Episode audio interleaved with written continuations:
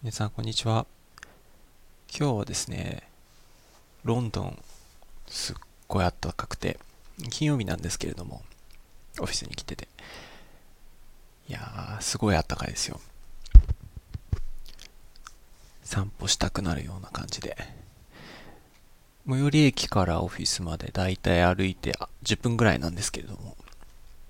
まあ、チューブに乗ってオフィスより近く、さらに近くまで来て2分だけ歩くみたいなこともできるんですけど、天気がいいので、ちょっと遠目の駅から歩いてしまいましたね。じゃあ今日もやっていきたいと思います。ケン若妻のロンドンテックトーク。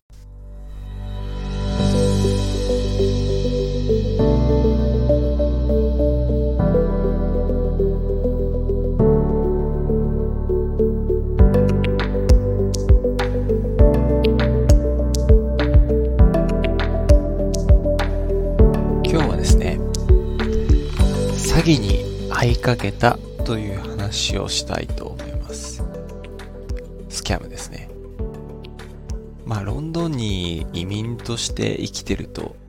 大体詐欺のターゲットにされやすいってのはあると思うんですよね。まあ、英語わからないだろうし、そもそもこの国のシステムとか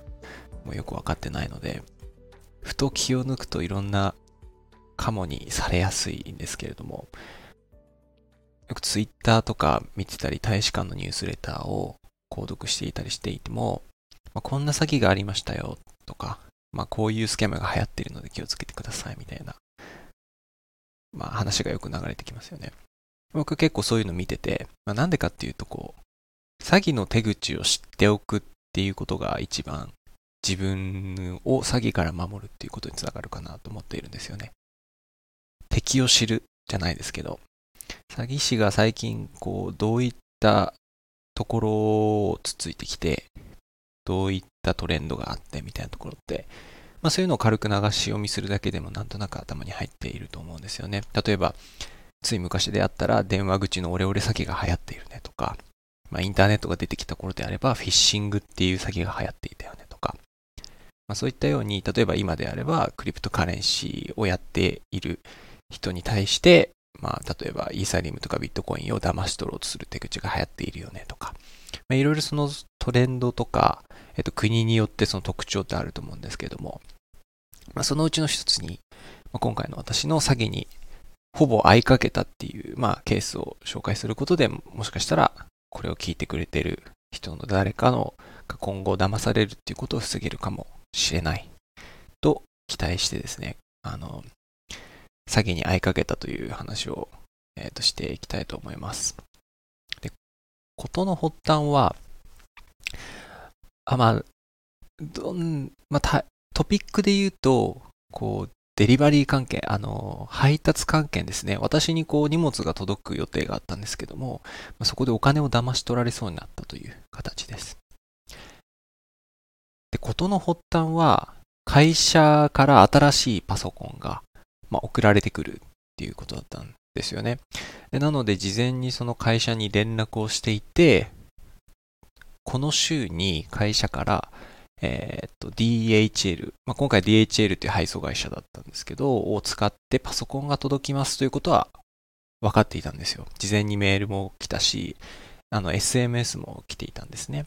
はい。で、まだかな、まだかなって待っていたときに、ある日突然、電話がかかってきました。で僕、イギリスの電話って大抵基本的には1回目で取らないようにしてるんですよ。なんでかっていうと詐欺の電話が多いから。で、本当に大事な電話だったら大抵、こう、あのレコーディングを、ボイスメッセージを残してくれるので、まあ、それを聞いて、まあ、大事な電話だったらかけ直すという形にしてます。で、まあ、なので、まあ、いつも通り無視をして、そしたらボイスメモが残っていたんですね。もしかしてこれ配送の件かな？パソコンの配送の件かな？と思って聞いてみたら、ドンピシャで、DHL からの、という DH、DHL からだと言っている詐欺の電話だったんですけど、まあ DH からの電話でしたと。で、内容がすごい巧妙でですね、かいつまんで言うと、えっと、まあ、DHL から電話をかけています。今、あなたの新しい、えっと、荷物を、えっと、あなたの会社から預かっています。で、ここでその関税、カスタムチャージズと言ってたんですけども、まあ、関税の未支払いがあるので、支払っていないので、えー、ここでストップさせています。なので、関税を支払ってくださいっていう内容の電話だったんですね。で、この内容自体は全然おかしいことではなくて、例えば日本にいる家族が、えーと、段ボール箱いっぱい入れて、そこにこう、食べ物とかね、入れてくれて送ってくれた時とか、関税を支払わないくてはいけないケースっていうのが過去に実際あって、で私も支払ったことあるんですけども、基本的には後払いとか、あとその受け取る際に支払う。前払いで求められたってことがまず初めてなんですよね。うん。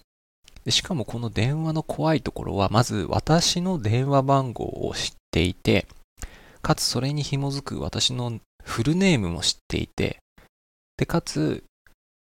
そのパソコンの送り元である会社の名前も知っていて、で、今週、そのパソコンが届くということを知っていたということだったので、あの、白状すると最初信じましたね。あ、やばい、これ電話しなきゃと思って。電話して関税支払わなきゃと思ったんですよ。ただ、電話をする前にちょっと気になったところが、その物の言い方ですね。物の言い方が、少しこう、僕をせかすような感じというか、例えば英単語で言うと、あの、早く書き直してくださいって時に、urgently みたいな、緊急でみたいなこと言ったり、if you don't pay the custom charges, we'll take legal action みたいな、その、リーガルアクションを取ります、取りたくないので、みたいな、取る可能性がありますみたいな。いや、そこまで関税でするかなっていうのを疑問に思ったんですよね。これはおかしいなと思って。で、詐欺の手口の大体、こう、よくあるパターンとしては、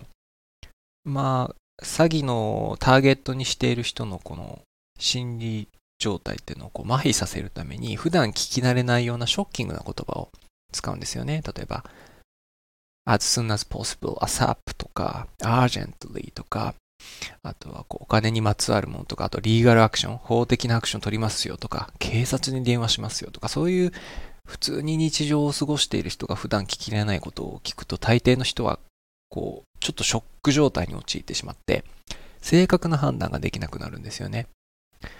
うん、まあ私は自分のこう、そこ弱さを知っているので最初に電話を出ないというのもそういったスキャムから自分を守るためでもあるんですけど、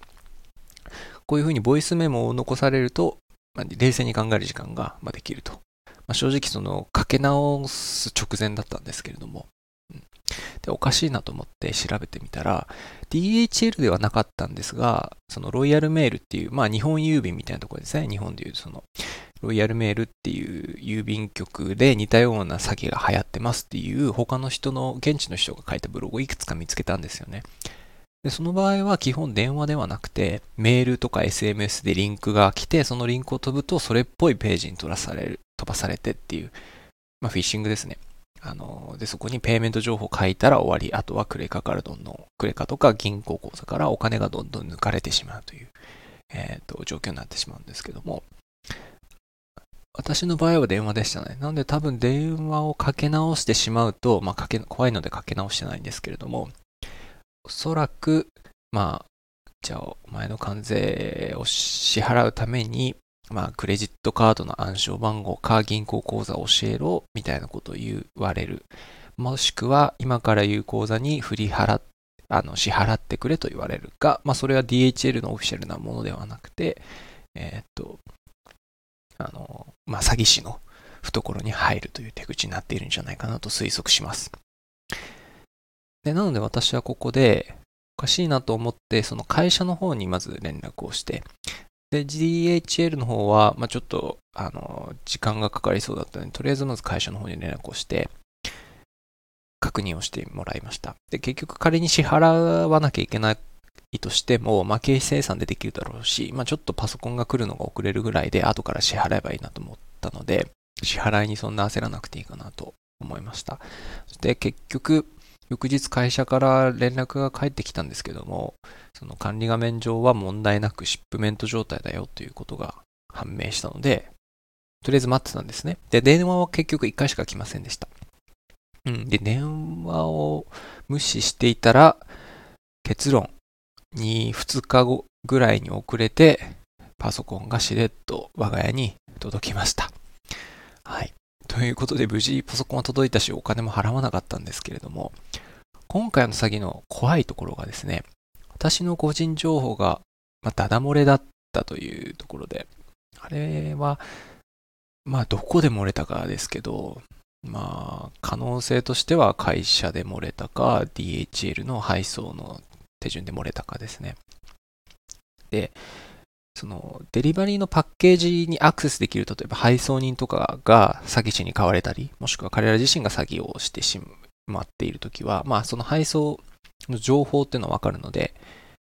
本名と住所はわかります。手に入りますよね。で、普通のデリバリーだったらそこに電話番号を紐付けないんですけど、まあ、例えば紐付けることもあるので、今回はその電話番号も紐付けて、で、そこの3点セットが揃ってしまったと。やさすがに3点セットも揃ってくると、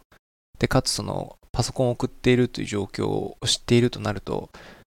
割と信じてしまいがちになってしまいますよね。ここまで情報が揃っているのでね。うん、まあおそらくですけど多分 DHL の中の人が詐欺師に買われたか、まあちょっと最近経済不況なのでね、小金を稼ごうと思ったんでしょうか。悪さが働いて電話をして、で、1日2日配送を遅らせて、で、もしそのカモである、あの、自分がお金を払えば懐にちょっとお金が入るし、まあそうじゃなかったら2、3日遅れて配達すればいいや、みたいな感じだったんじゃないかなと想像しています。真相はわかりません。が、まあそんな事件がありました。フィッシングにつながるようなスキャムとかは、やっぱこっち来てから WhatsApp とか Twitter 経由で、まあ結構いろいろ来るんですけど、まあ、SMS とかメールっ、なんかそれっぽいし分かりやすいので、大体無視できるんですけど、やっぱりこう電話できたりすると、うん、ちょっと情報を判断する、しっかり判断して受け答えをするみたいなのが、まあ、非同期ではなく同期になってしまうので、判断ミスにつながりやすい。なので、なるべく自分がこう、冷静に落ち着いて時間を取れるように、えっ、と、間を取るための仕組み作りとして、例えば電話を出ないみたいなのは一つ有効なんじゃないかなと思います。はい。そんな感じですかね、今日は。まあ、この今回の私が詐欺に遭いかけたっていう話が他の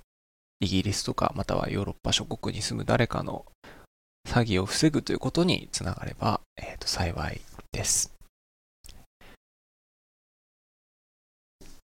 あ、あと最後になんですけど、実はこの初回から、えっ、と、ポッドキャストを配信して、あの、レターを先日始めていただきました。レターってのは、そのスタンド .fm のレター機能を使って、あのご意見をご感想を聞かせてくださいといつも言っていることなんですけれども、まあ、それに対してあの、今回は感想をいただきました。あの質問ではないのでこの場では読み上げないんですけども、あの、すごい嬉しかったです。ありがとうございます。で、結構、Twitter とか SNS とか Facebook の広がりによって、いいねを上げる敷地ってだいぶ下がったと思うんですよ。例えば画面をスクロールして、なんか良さそうな記事ができたら、ハートボタンを押せば、もういいねができますよね。それって、良し悪しどっちもあるなと思ってて、こう深く考えて相手のコンテンツに、えー、っと、いいねをするっていうのがすごいしづらくなったと思ってるんですよ。だってもうワンタップで遅れてしまうんでね。